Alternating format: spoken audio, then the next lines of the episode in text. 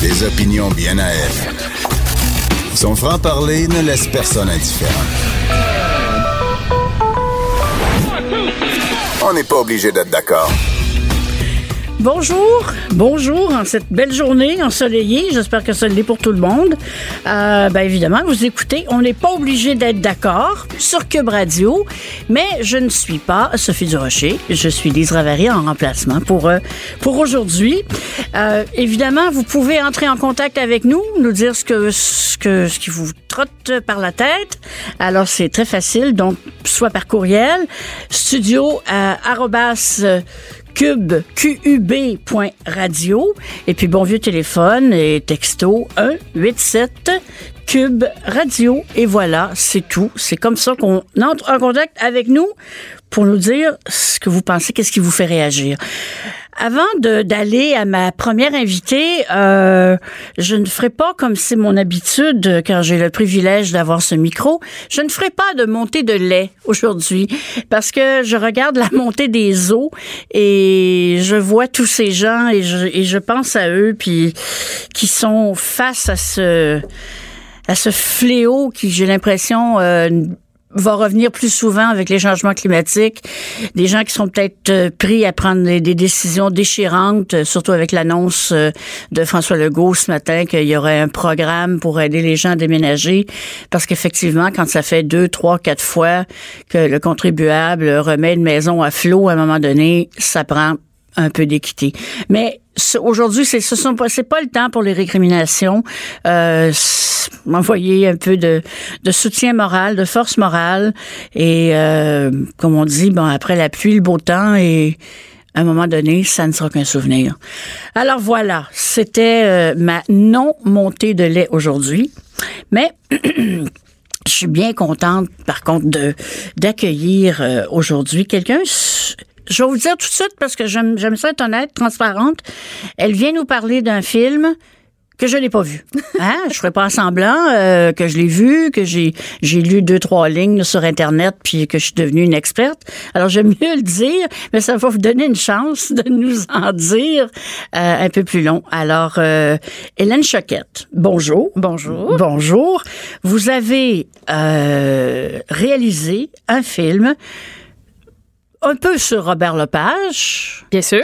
Hein? Euh, mais plus vaste que ça. Le film s'appelle Lepage au soleil, à l'origine de Canada. Alors au soleil, évidemment, c'est le théâtre du soleil euh, de Madame Nouchkine euh, qui... Qui est très connu mondialement. Mondialement, c'est une icône, sommité, euh, déesse. le théâtre dans le sang. oui, exactement. Et euh, ben, écoute, Robert Lepage, évidemment, pas besoin d'être d'être présenté, mais un documentaire sur Robert Lepage, sur le théâtre du Soleil et sur le film, sur euh, la pièce Canada. Qu'est-ce vous, je pense que vous le saviez pas quand vous l'avez fait. Eh bien, je vais vous étonner. Quoi? Évidemment, on savait pas qu'il y aurait une polémique, mais c'était pourquoi? La raison de ce film-là, c'était deux choses. C'était la rencontre historique d'Ariane Mouchkine et Robert Lepage. Quand je dis historique, c'est parce que c'est deux figures très connues du théâtre contemporain.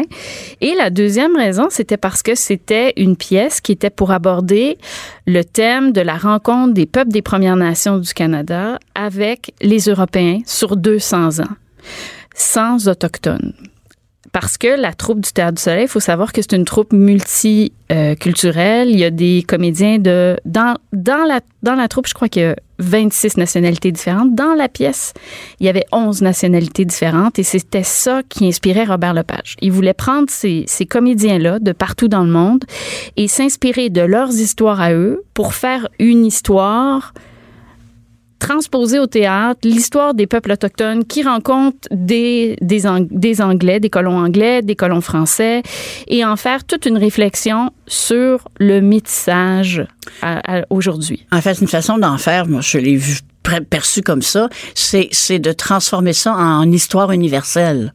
Bien sûr. Ben, c'est ça qu'il voulait faire. Puis ça, c'est, c'est sûr que c'est toujours, je pense qu'on cherche toujours ça, que nos œuvres soient universelles, mais dans ce cas-ci, c'est sûr que c'était tout un défi et nous, comme documentariste, ben je, je trouvais ça vraiment important de documenter ça, Mm. en ne sachant pas cependant Ouais. que le spectacle verrait jamais le jour. Quand, quand vous êtes entré dans ce projet-là, euh, puis on le sait, hein, un film, ça prend quand même un certain temps à développer. Là, c'est c'est des, des aventures qui sont lourdes de moyens. Hein? C'est pas comme Ouais. se promener avec une enregistreuse ou un téléphone puis faire des photos. Mais euh, quand vous êtes embarqué, quand vous êtes lancé là-dedans, c'était quoi votre, votre objectif? euh, Oui. vous, vous me dites là, oui, pour voir euh, la, la- la diversité puis comment tout ça va ensemble, mais au Québec, on le sait c'est des sujets qui sont parfois interprétés autrement qu'on voudrait. Est-ce que vous pensiez que vous alliez, vous, vers la polémique? Non. Euh, non, puis moi, je pense pas que mon film est polémique. Mm. Hein, mon film, il documente un processus de recherche, d'un de recherche et de création euh, que personne n'a jamais vu.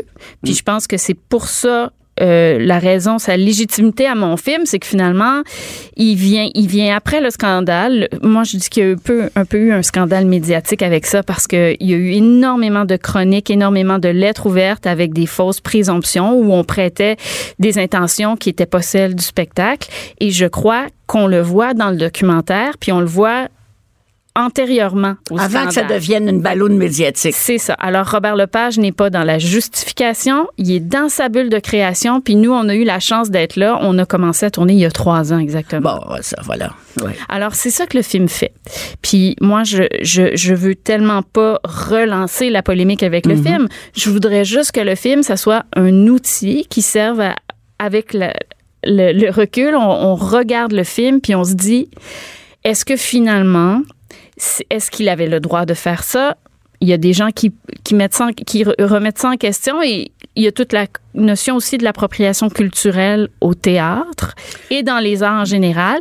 Et, et moi, je pense que c'est un débat qui est loin d'être fini, puis c'est un débat qui est même pas le même au Québec, au Canada anglais, puis en France, c'est encore autre chose.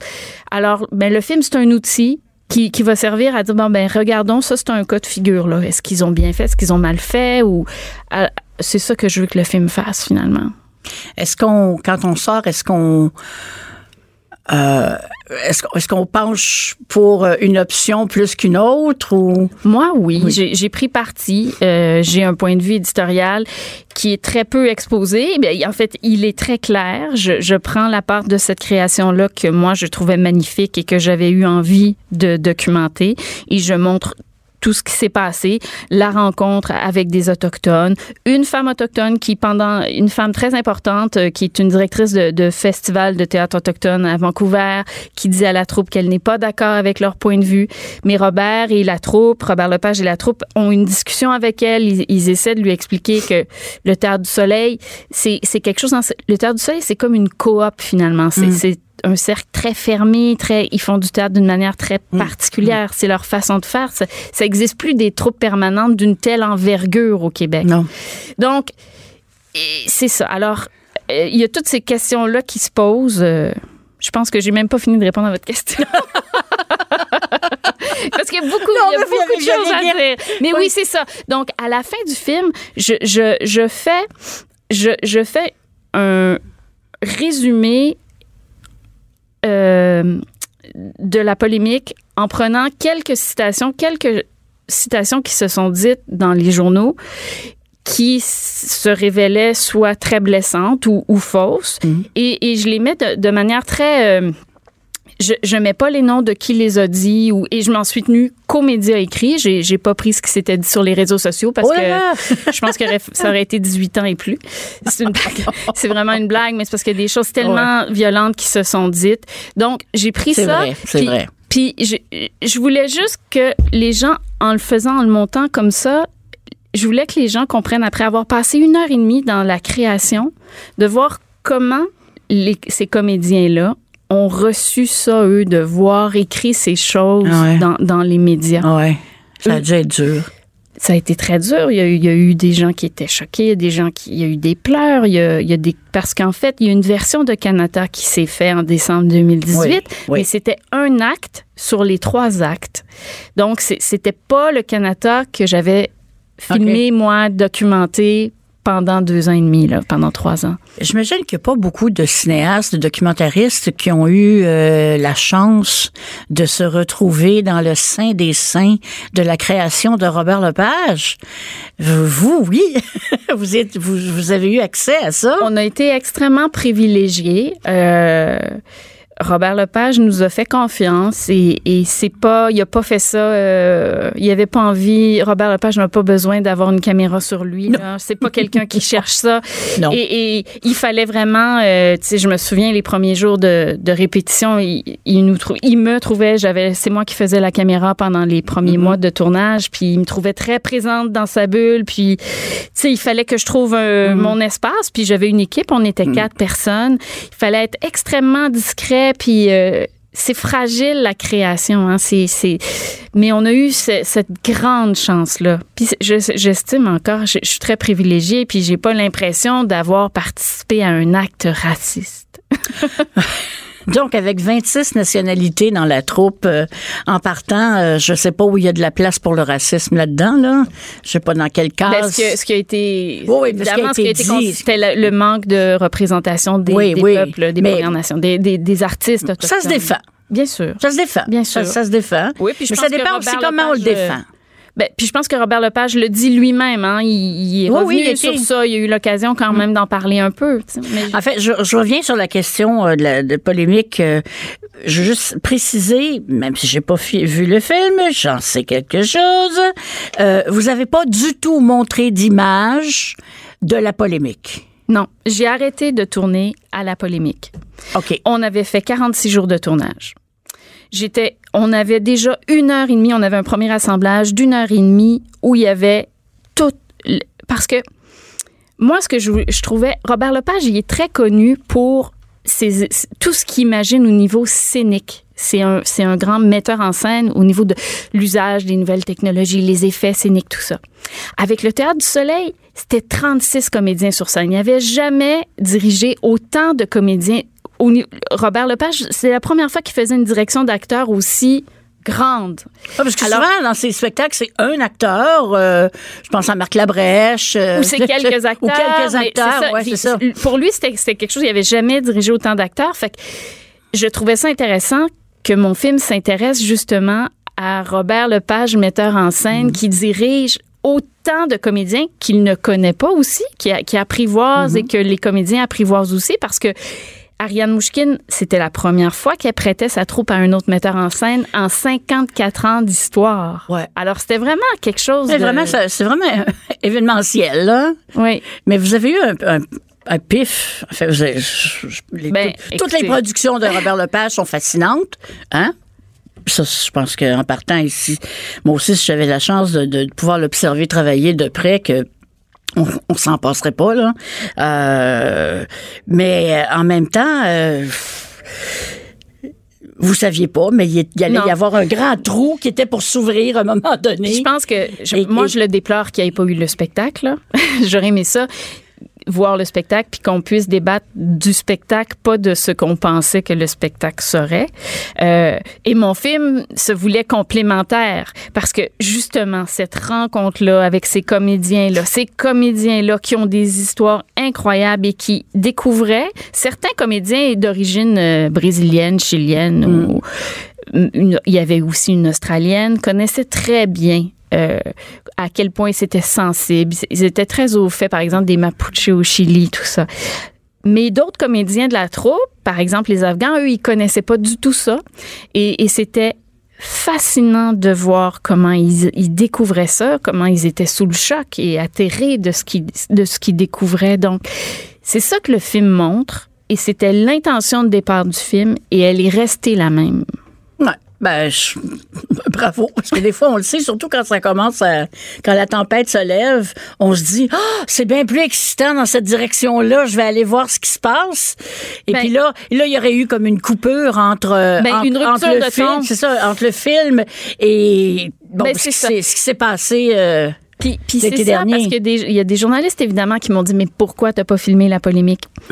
Parce que pour moi, à un moment donné, quand, quand la polémique a commencé, il y avait tellement de, de chroniqueurs, de journalistes, de, de, de gens qui s'invitaient dans le débat que ça devenait plus, plus gros que le spectacle. Puis pour moi, ça relevait du journalisme. On était dans l'actualité. On Mm. était dans une crise médiatique. Là. C'était, moi, je- j'estime que c'était une crise euh, médiatique quand même. Ça a fait euh, l'été. On a fait Oui, l'été oui, avec oui, oui, Canada. oui, oui, ça a été. euh, Donc, moi, comme documentariste, j'avais envie de proposer un film qui resterait dans le temps puis qui servirait, qui servirait à amener, à alimenter le débat, amener le débat sur d'autres pistes, sur d'autres bases. Fait que c'est pour ça que j'ai pas tourné le scandale.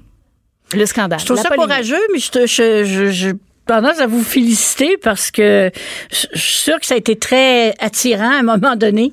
On a, on a, on a vraiment tergiversé longtemps. Oui, hein. Euh, puis euh, moi, je, je me façon, souviens le- d'un week-end chez moi là, j'étais comme avec une feuille, les pour, les contre, les. Ça n'a pas été facile à faire, là, à prendre comme décision. Quand vous faites des pour et contre, vous, est-ce que vous manipulez votre liste? Ah non, non, non, non, non, non, non, non, non. Puis moi, je, je suis très studieuse. J'ai un petit cahier depuis le début de la, de la création. Puis je retourne tout le temps dans mes pages les questions parce que c'est ça aussi. Quand j'ai décidé d'arrêter de, de filmer, j'ai regardé toutes les questions que j'avais abordées avec Robert Lepage. Puis je me disais, mais mon Dieu, il, il a répondu à toutes les questions qu'on lui pose dans, dans les médias et auxquelles il, il, peut, il pouvait pas répondre à tout ça. Tu sais, C'était impossible. Ouais. Est-ce qu'il l'a vu, le film? Bien sûr. Et? Ben, il a aimé le film et il a dit que c'était juste, que ça, ça, Ah ben. ça reflétait ce qu'il voulait faire avec le spectacle. Alors, C'est ça.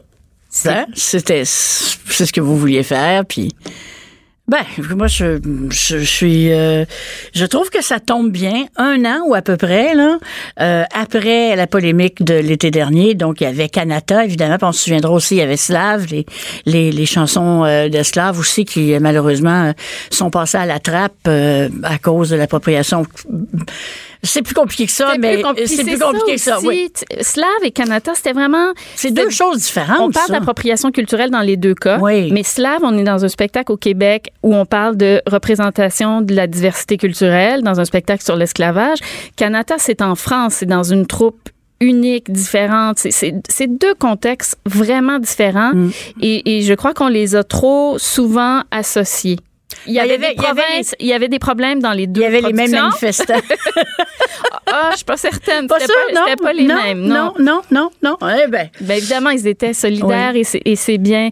Mais j'aimerais ça, moi, que le, le discours, ça se poursuive, mais de manière plus constructive et moins antagoniste. Là. ben c'est ça, c'est le bon moment. Un an après, les, ça a tombé, le- le- les émotions ont tombé. On l'a vu, la polémique. On l'a tous vécu. Et tout le monde des journaux été- et Il y a partout. des gens qui ont été blessés Alors, de part et maintenant, ben, le film nous dit ce qui s'est passé avant, puis euh, dans l'arrière-scène, euh, moi, je trouve ça, en tout cas, je vais l'écouter et je trouve ça euh, très, très intéressant comme sujet. Dites-moi, dites-nous, euh, où sera-t-il présenté et à partir de quand? À partir de vendredi, à la Cinémathèque québécoise, au cinéma, cinéma Beaubien, au cinéma du musée et à Québec, au cinéma Cartier. Bon, ben, j'espère que ça sera un, un grand succès. Merci. Et puis, euh, ben, ben, bravo, bon, bon sujet et euh, traitement. euh, moi, ça me plaît. Merci. Merci beaucoup, Hélène Choquette. Merci d'être venue nous voir. Merci beaucoup. Elle réagit, elle rugit. Elle ne laisse personne indifférent. De 14 à 15. On n'est pas obligé d'être d'accord. Alors, rebonjour. Euh, là, n'ajustez pas vos appareils. On va avoir une euh, discussion sur le passage d'Omar Kader à Tout le monde en parle, qui a fait euh, polémique partout au Canada, particulièrement dans l'Ouest et à Toronto. Bien des gens ont été choqués de voir l'ex-enfant soldat entrer dans le studio de Radio-Canada avec la grosse musique, les gens debout qui applaudissent, alors que il a plaidé coupable euh, une accusation de meurtre, même si même si euh, moi je suis bien prête à accepter que c'est- il n'avait pas le choix. C'était sa seule façon de sortir de Guantanamo. Mais malheureusement, ça, ça va lui, ça va lui coller. On ne le saura jamais de toute façon. Mais la question, c'est pas tellement ça. La question, c'est jusqu'où peut aller sa réhabilitation publique et de le voir à la télé dans le contexte pas d'une émission d'information, mais d'une émission de divertissement.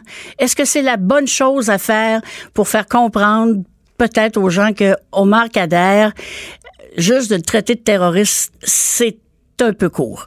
Alors, pour euh, nous parler de ça, j'ai demandé à Maître Frédéric Bérard, qui est au bout de la ligne. Maître Bérard? Madame Lavary, comment ça va? Ah, ça va très bien, surtout maintenant que j'entends votre voix, vous êtes là. Écoute, juste pour pousser l'ironie un peu plus loin, là, je te parle d'Edmonton, la euh, ville adoptive de Marcader. Ben oui, toi, mais tu allais lui rendre visite ou quoi? Non, non, non. En fait, euh, je suis là pour euh, un truc sur le bilinguisme. Je te parle du, du campus de l'université, en fait. Saint-Paul. Saint-Jean, ouais. Saint-Jean, ouais. Et puis euh, non, euh, très très euh, très bel endroit. Et puis et puis voilà, donc c'est ça. Je me suis dit s'il y en a qui veulent alimenter encore davantage la théorie du complot là, ils vont penser que notre appel a été fait sur mesure en direct d'Edmonton, puis qu'Omar est à côté de moi, puis il me souffle les réponses. Je suis certaine que c'est pas ça. Mais toi, c'est un dossier, euh, Omar Kader, auquel tu t'intéresses depuis longtemps. en, en tant qu'avocat.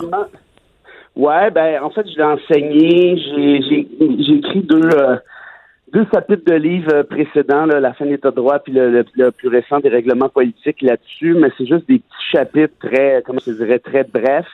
Euh, mon prochain livre, qui devrait sortir à l'hiver prochain, va porter strictement sur euh, l'histoire d'Omar Kader. Donc oui, je m'y intéresse depuis longtemps.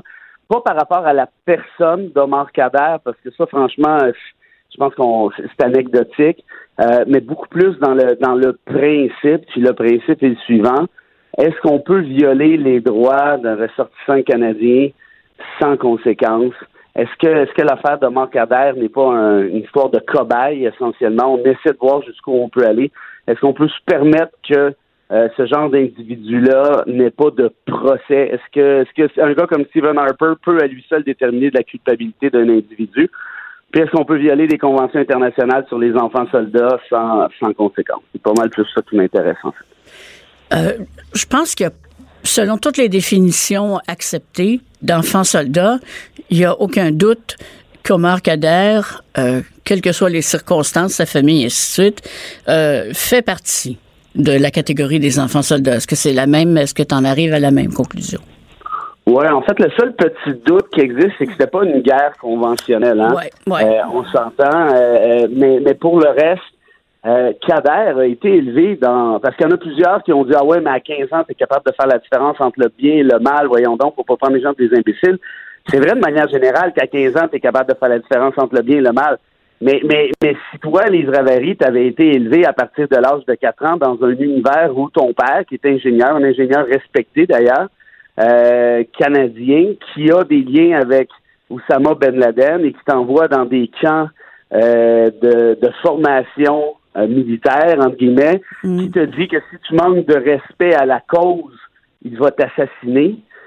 Si te dit, une fois que tu te seras fait sauter pour la cause, t'inquiète pas, il y a un paradis de l'autre bord et tu choisiras ce que tu voudras comme récompense. Moi, le père, moi, je vais prendre un éléphant blanc avec un, une, euh, une fontaine. Euh, toi, Omar, tu veux quoi? Moi, je veux avoir une piscine en jello, papa, parce que c'est ça que j'aime le plus dans la vie de jello. Il y a, il y a cinq ans, là, au moment où on, se raconte ces histoires-là. Oui, oui, oui. euh, et êtes-vous en de me dire que plusieurs années plus tard, ce gars-là, tout à coup, est capable de faire la différence entre le bien et le mal, ou il a été totalement endoctriné, brainwashé, si tu préfères, et que par définition, c'est pour ça qu'existent des conventions internationales sur la protection des enfants soldats dès qu'ils sont mineurs? Pourquoi? Parce qu'on considère qu'ils sont vulnérables, qu'ils sont endoctrinés, puis un enfant par lui-même ne participe pas à ces choses-là, même quand il est rendu adolescent. Donc, pas grand monde qui se promène à 15 ans avec des grenades à la main. Mais, me, me semble. Remarque, bon, on sait qu'il y a des cas, euh, l'âge n'est pas toujours, euh, arrête pas toujours, euh, même des, des, gens qui sont sur le bord d'être psychopathes.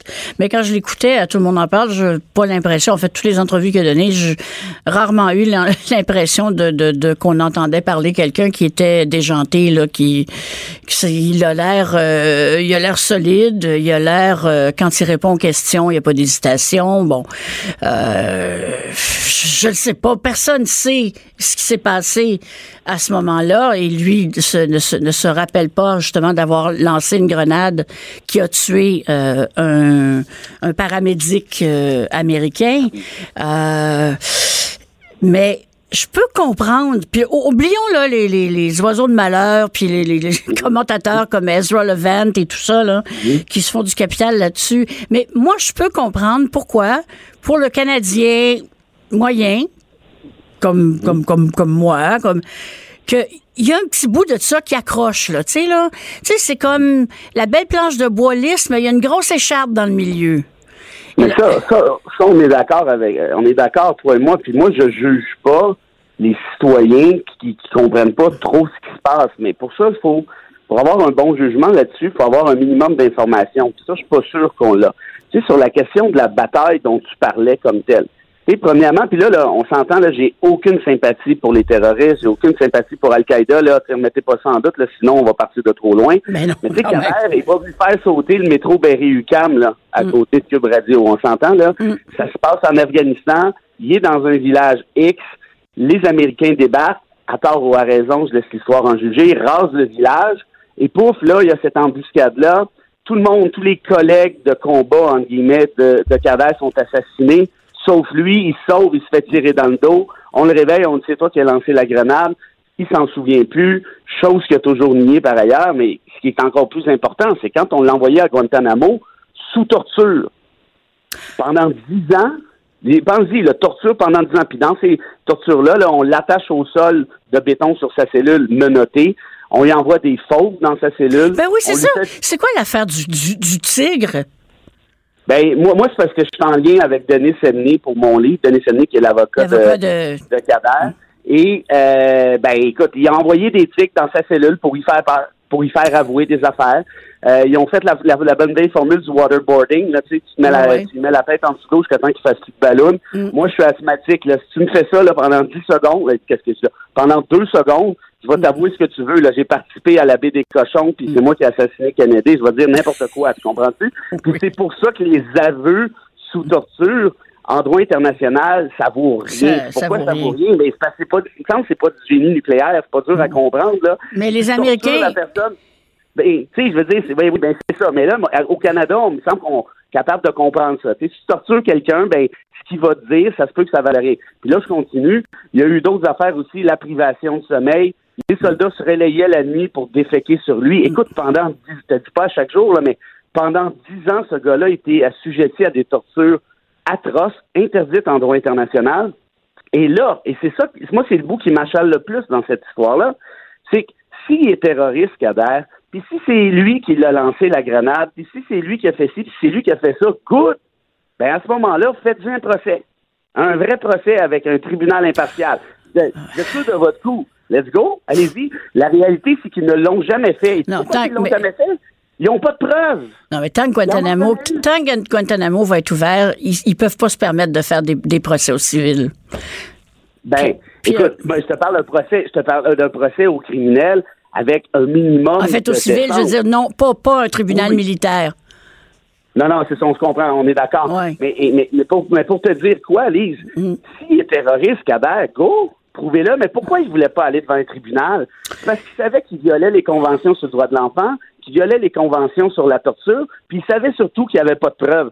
Fait que plutôt que de faire un procès, on laisse croupir dans une cellule, on le torture, puis on a un bon premier ministre canadien qui, pendant tout ce temps-là, il dit non, non, on ne demande pas le rapatriement, c'est un terroriste. Mais, qui c'est qui décide si es terroriste dans un État de droit, Lise?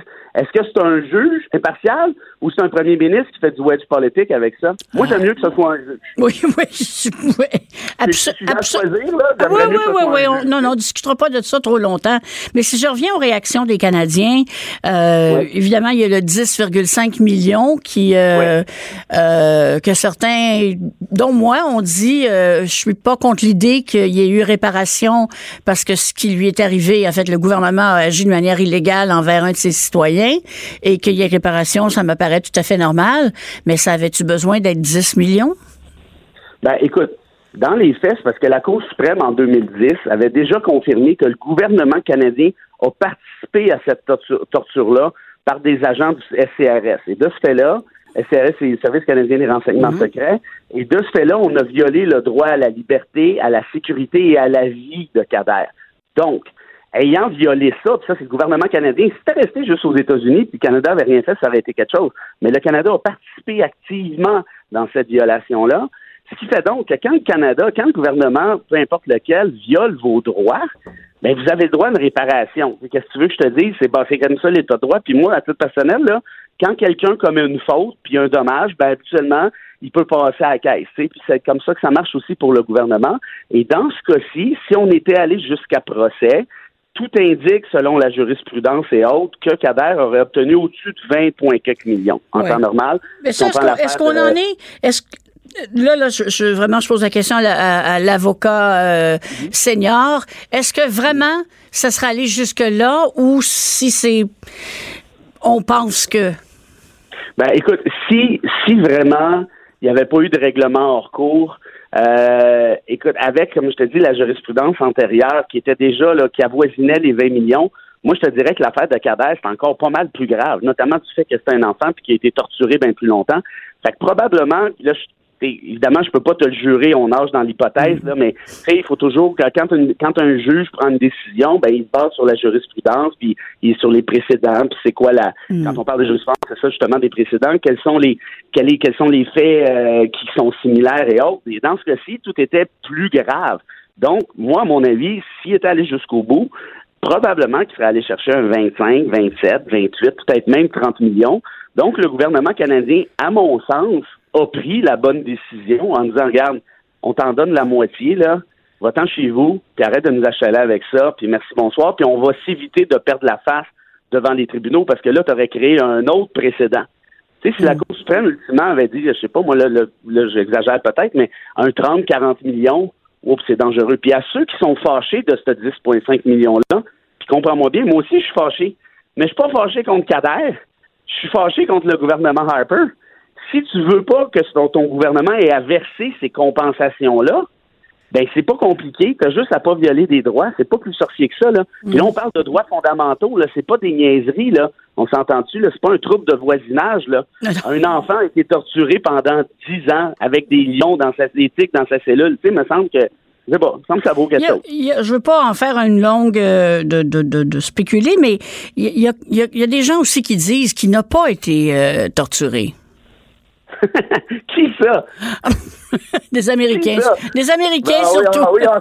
Ah, attends. Ben, les Américains, ah, ben, je, vais- je vais te dire quelque chose, Lise. Quoi? Pourquoi tu penses que c'est à Guantanamo, cette prison de la torture? Parce que c'est pas aux États-Unis.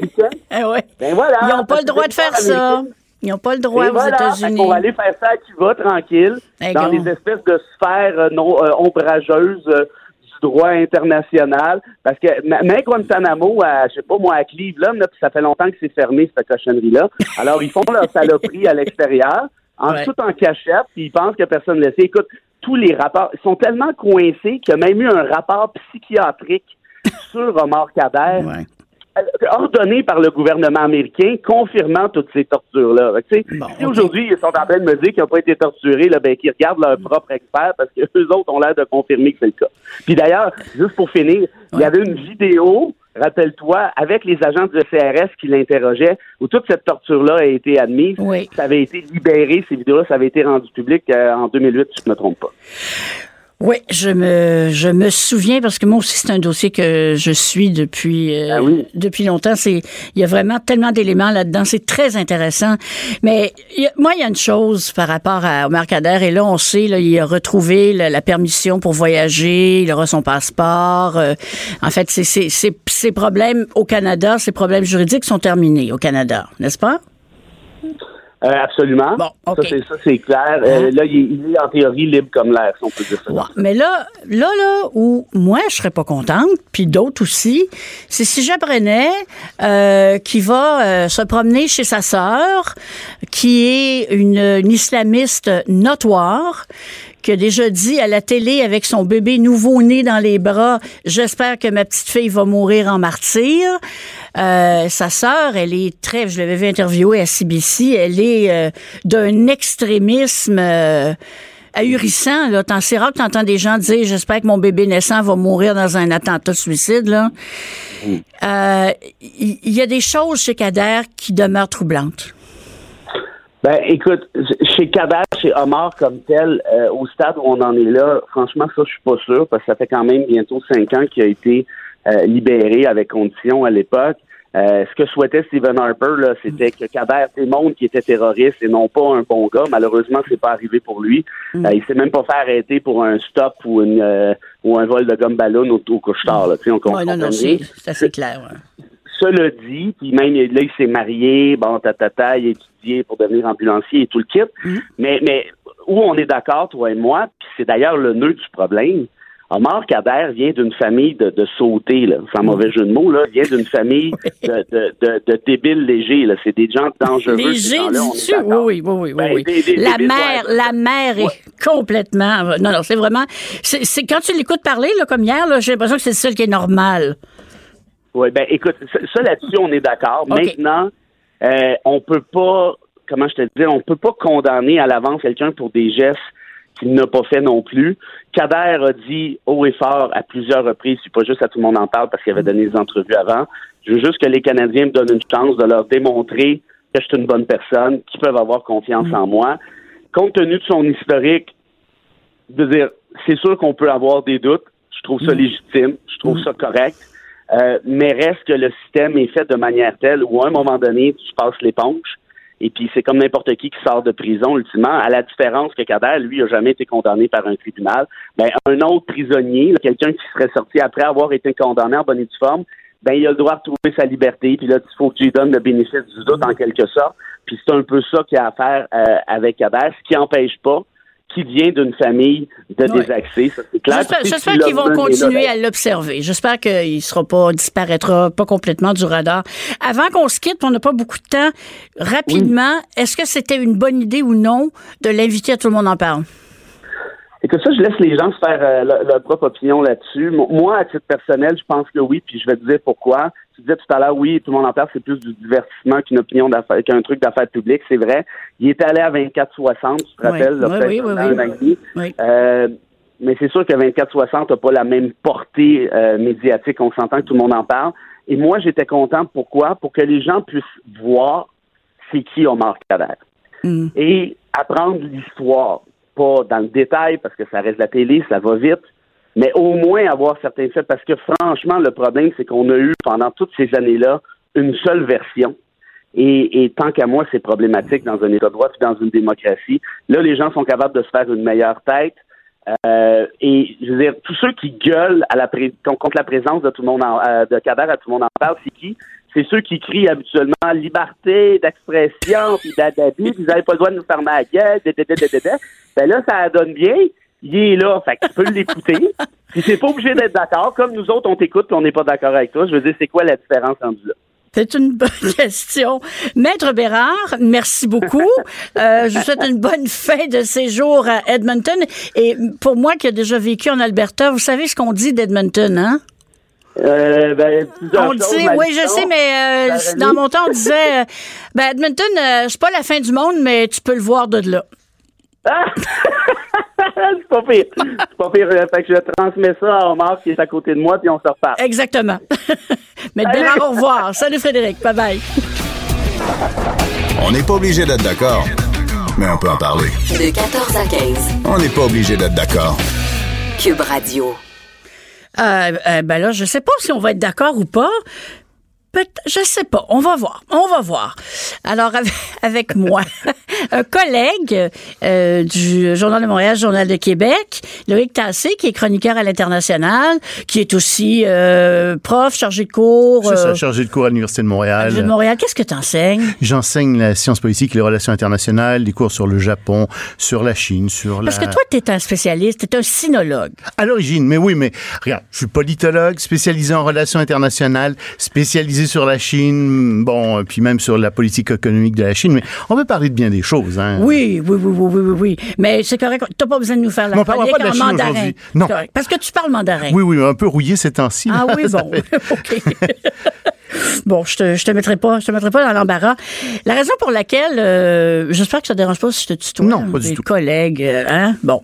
Faut dire qu'on se voit pas souvent, on se voit au party de Noël. On se croise On se croise de en studio. temps, ben oui. Tu as écrit une, une chronique euh, lundi, euh, là, là, hier, qui a fait, moi je sais dans mes amis qu'il y en a beaucoup qui ont réagi. Euh, moi, j'ai réagi et c'est une chronique qui s'appelle, puis lundi de Pâques, le, le gars du coffre, là, hein, parce que tu nous dis un monde débarrassé des religions, point d'interrogation. Fini. Ne plus. Ben, j'ai pas dit ça dans, dans la chronique. c'est pas ça. Je Non, pose la ça- question. C'est pour ça que je veux que tu nous précises Non, je pose la où question. tu t'en allais avec Parce ça. que là. tu sais, moi je lis toujours ce que les gens m'écrivent. Puis souvent quand je fais des chroniques sur des sujets religieux, Es-tu sur le Prozac? Non, non, non, non, non. C'est une non, mais il faut les lire parce que y a- Ah non, moi, je les lis moi aussi, mais... J'apprends beaucoup de choses des, des lecteurs. Évidemment, il y en a dont on se passerait, là, mais il y a des gens qui souvent posent la question, qui disent les religions, c'est nocif, euh, c'est devenu nocif. Je suis pas le seul à dire ça. Il y a plusieurs personnes qui pensent ça. Aux États-Unis, je regardais le Pew Institute, très connu, a fait. euh, C'est une maison de sondage, le Pew oui, c'est ça. Eh i- ils ont, de mémoire, là, je pense qu'il y a 17 des Américains qui pensent que les religions sont nocives. Donc, c'est une opinion qui existe et qu'il faudrait s'en débarrasser. Alors, je pose la question, est-ce qu'il faut vraiment se débarrasser des religions? Évidemment, on peut pas le faire, là. On peut pas empêcher les gens de croire, on s'entend, mais au sens figuré, est-ce qu'on devrait accorder moins d'importance aux religions? Est-ce qu'on devrait commencer à considérer que les religions sont plus un problème qu'une bonne chose? Euh, on pourrait, là, je te jure, là, malheureusement, on n'a pas ce temps-là, mais moi, je pourrais parler de ça avec toi là, pendant 10 heures. Tu me je, je- oh, je trouve ça fabuleux, ce sujet-là, parce que les religions, on en parle, on en parle, on n'aime pas ça. On- au Québec, on le sait, on a des allergies. Mais il en demeure pas moins que depuis que l'homme est homme, la femme est femme aussi, là, on s'entend, euh, une croyance en quelque chose d'irrationnel a toujours fait partie de la nature humaine. Paraît que non. Paraît que non. Il paraît que, en fait, il y a un site dans le cerveau, près des tempes, qui s'est développé. euh, Ah, le quelques- fameux euh, truc Oui, oui. reli- On a ça dans la tête. Oui, oui, ça s'est développé il y a 7 millions, de, euh, pas 7 millions, 7000 ans, quelque chose comme ça. Tu, je suis pas spécialiste de ça. ce. C'est pour ça que je dis il paraît, c'est pas mon domaine. Ouais, ouais. Je dirais donc, mais c'est vrai, la religion, si tu veux, dans, et c'est ce que je dis dans ma chronique quand même, parce que j'en parle à cause des attentats du qu'il y a eu dimanche, Mm. les terribles attentats. Puis on voit plein d'attentats partout, hein. Ouais. plein de problèmes avec les religions, les prêtres qui ont des actions euh, sexuelles criminelles. Tu sais, écoute, il y en a plein. Tu Même les crucifiés. bouddhistes au Myanmar qui s'attaquent aux musulmans. Absolument. Dans notre tête là, de, de- de- d'occidentaux, C'est ça. on pense pas que les bouddhistes puissent avoir un petit côté génocidaire, mais même eux. Mais il faut reconnaître que la religion a probablement aidé l'humanité à certains égards. Tu sais, ça a probablement aidé à développer la solidarité, puis des réseaux de solidarité. Mm. Euh, ça a inspiré des œuvres d'art exceptionnelles, des œuvres Notre-Dame, on voit comment le monde a réagi. Oui, puis en plus, ça donne de l'espoir aux gens, ça soulage dans ce sens. Donc, il y a un bon côté aux Mm. religions, c'est très clair. Mais la question, c'est, pour moi, c'est qu'est-ce qu'on fait en fait avec toutes les superstitions religieuses? Parce qu'il y en a un paquet de superstitions Mm. religieuses. Autrefois on disait aux gens, faut pas manger d'œufs, vous allez aller en enfer. Ah oui? Ah oui. Ah, genre. Ah oui, ben c'est pour ça qu'on avait la Pâque. C'est pour ça qu'on mange Ah. des œufs à Pâques. Ah. tu faisais carême pendant quoi 40 jours? Ouais, 40 jours, oui. C'était le carême, on Comme, mangeait comme pas le d'œufs. Christ dans le désert. Tu sais, comme si t'allais. Là, tu dis, mais non, vous faites quoi? Vous faites peur aux gens. Les musulmans sont persuadés que s'ils mangent du porc, ça va leur- pendant le ramadan, s'ils ils jeûnent pas. Ah non, la main pour de des Dieu va raisons. les frapper. Ben oui, ils vont aller en enfer. Tu- tu- non, c'est des croyances. Ça, c'est des superstitions. Et ça, ce côté-là des religions, je trouve que c'est abominable et on devrait s'en sortir. De toute façon, les avancées scientifiques nous montrent qu'il y a plein de choses auxquelles les religions croyaient autrefois qui n'existent pas. L'évolution en est une. Euh, Oh, mais regarde le nombre de personnes, par exemple, aux États-Unis, qui pensent que qui ça croient pas, pas. qui croient pas à l'évolution. Ben oui, alors que tu sais, c'est scientifiquement prouvé. Puis si les gens qui nous écoutent croient pas en l'é- en l'évolution, ben ils devraient fermer la radio, puis fermer leur téléphone, pas utiliser leur auto, parce que c'est la même science. C'est exactement les mêmes bases scientifiques qui sont utilisées pour ce qu'ils font tous les jours que celles qui disent, ben oui, l'évolution existe. Puis Darwin, c'est une explication de cette évolution. Il explique, il y a une théorie là-dessus qui semble passablement exacte euh, sur l'évolution. Mais ce jour, présent, ça- ça tient bien la route en général. Bon, alors tu dis, ben écoute, c'est s'il y a des superstitions contre lesquelles il faut lutter. L'histoire d'Adam et Ève, là, ça n'existe pas. Ôtez-vous ça de la tête. Dieu n'a pas créé l'être humain. Non, il n'y avait pas de serpent, puis de Non. puis euh, il était tout nu. puis- Mhm. Non, ça n'existe pas, ça. C'est Oh. des belles histoires. Oui. Et il faut les garder parce que c'est un sens culturel. C'est les producteurs de pommes qui vont être déçus. C'est ça que je dis dans ma chronique, pas que les producteurs de pommes vont être déçus. Mais quand même, les religions, vraiment, sont très, sont à la base même de nos civilisations. Ça, on l'oublie un peu. Puis ici, c'est la religion chrétienne qui est à la base de notre civilisation. Et dans la religion chrétienne, il y a un ensemble de choses qui sont extrêmement importantes, dont on parle pas tellement parce que ça nous semble évident. Par exemple, tout le monde est égal aux yeux de Dieu dans la religion chrétienne. Les femmes valent pas un demi-homme. Non, Euh, Il n'y a pas d'histoire de casque comme chez les hindous. non, Ça n'existe pas. non. Puisque tout le monde est égal. Brûle pas les veuves. Non, mais comme tout le monde est égal, de là découle l'idée d'égalité dans nos sociétés. Oui. C'est très, très important. C'est ça. Donc, des ça vient du christianisme. C'est le, christianisme l'a renforcé tout ça. Tu sais, c'est comme la démocratie. La démocratie, ça vient pas du christianisme. Mm. C'était là 500 ans avant Jésus-Christ.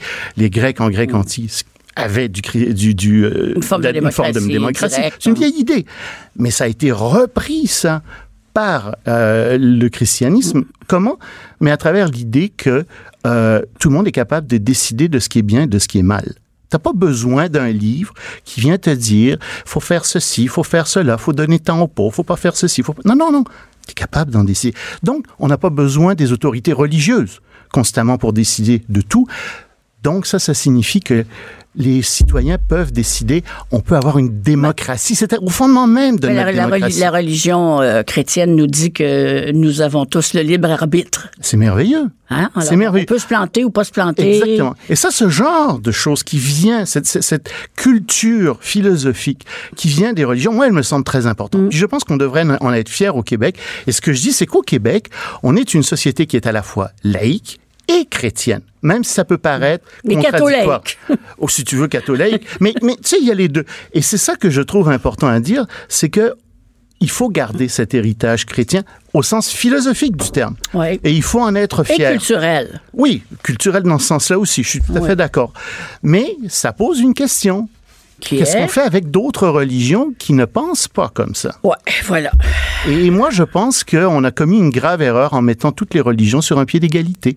Je pense qu'il y a certaines religions qui ne devraient pas jouir des mêmes privilèges que euh, le christianisme, surtout si ces religions s'attaquent au fondement même de la démocratie, parce que là, on a un sacré problème, parce qu'elles minent la démocratie. Et on sait très bien que les fondamentalistes, par exemple les fondamentalistes religieux islamistes, ben c'est ça qu'ils font. Non, eux, pour eux, la démocratie, c'est une aberration. C'est une aberration. Alors pourquoi est-ce qu'on leur donnerait euh, toutes sortes de privilèges comme des déductions fiscales d'impôts? Pourquoi est-ce que mes impôts, tes impôts, les impôts de nos auditeurs serviraient à financer des gens qui font ça? Je veux pas les empêcher de le penser.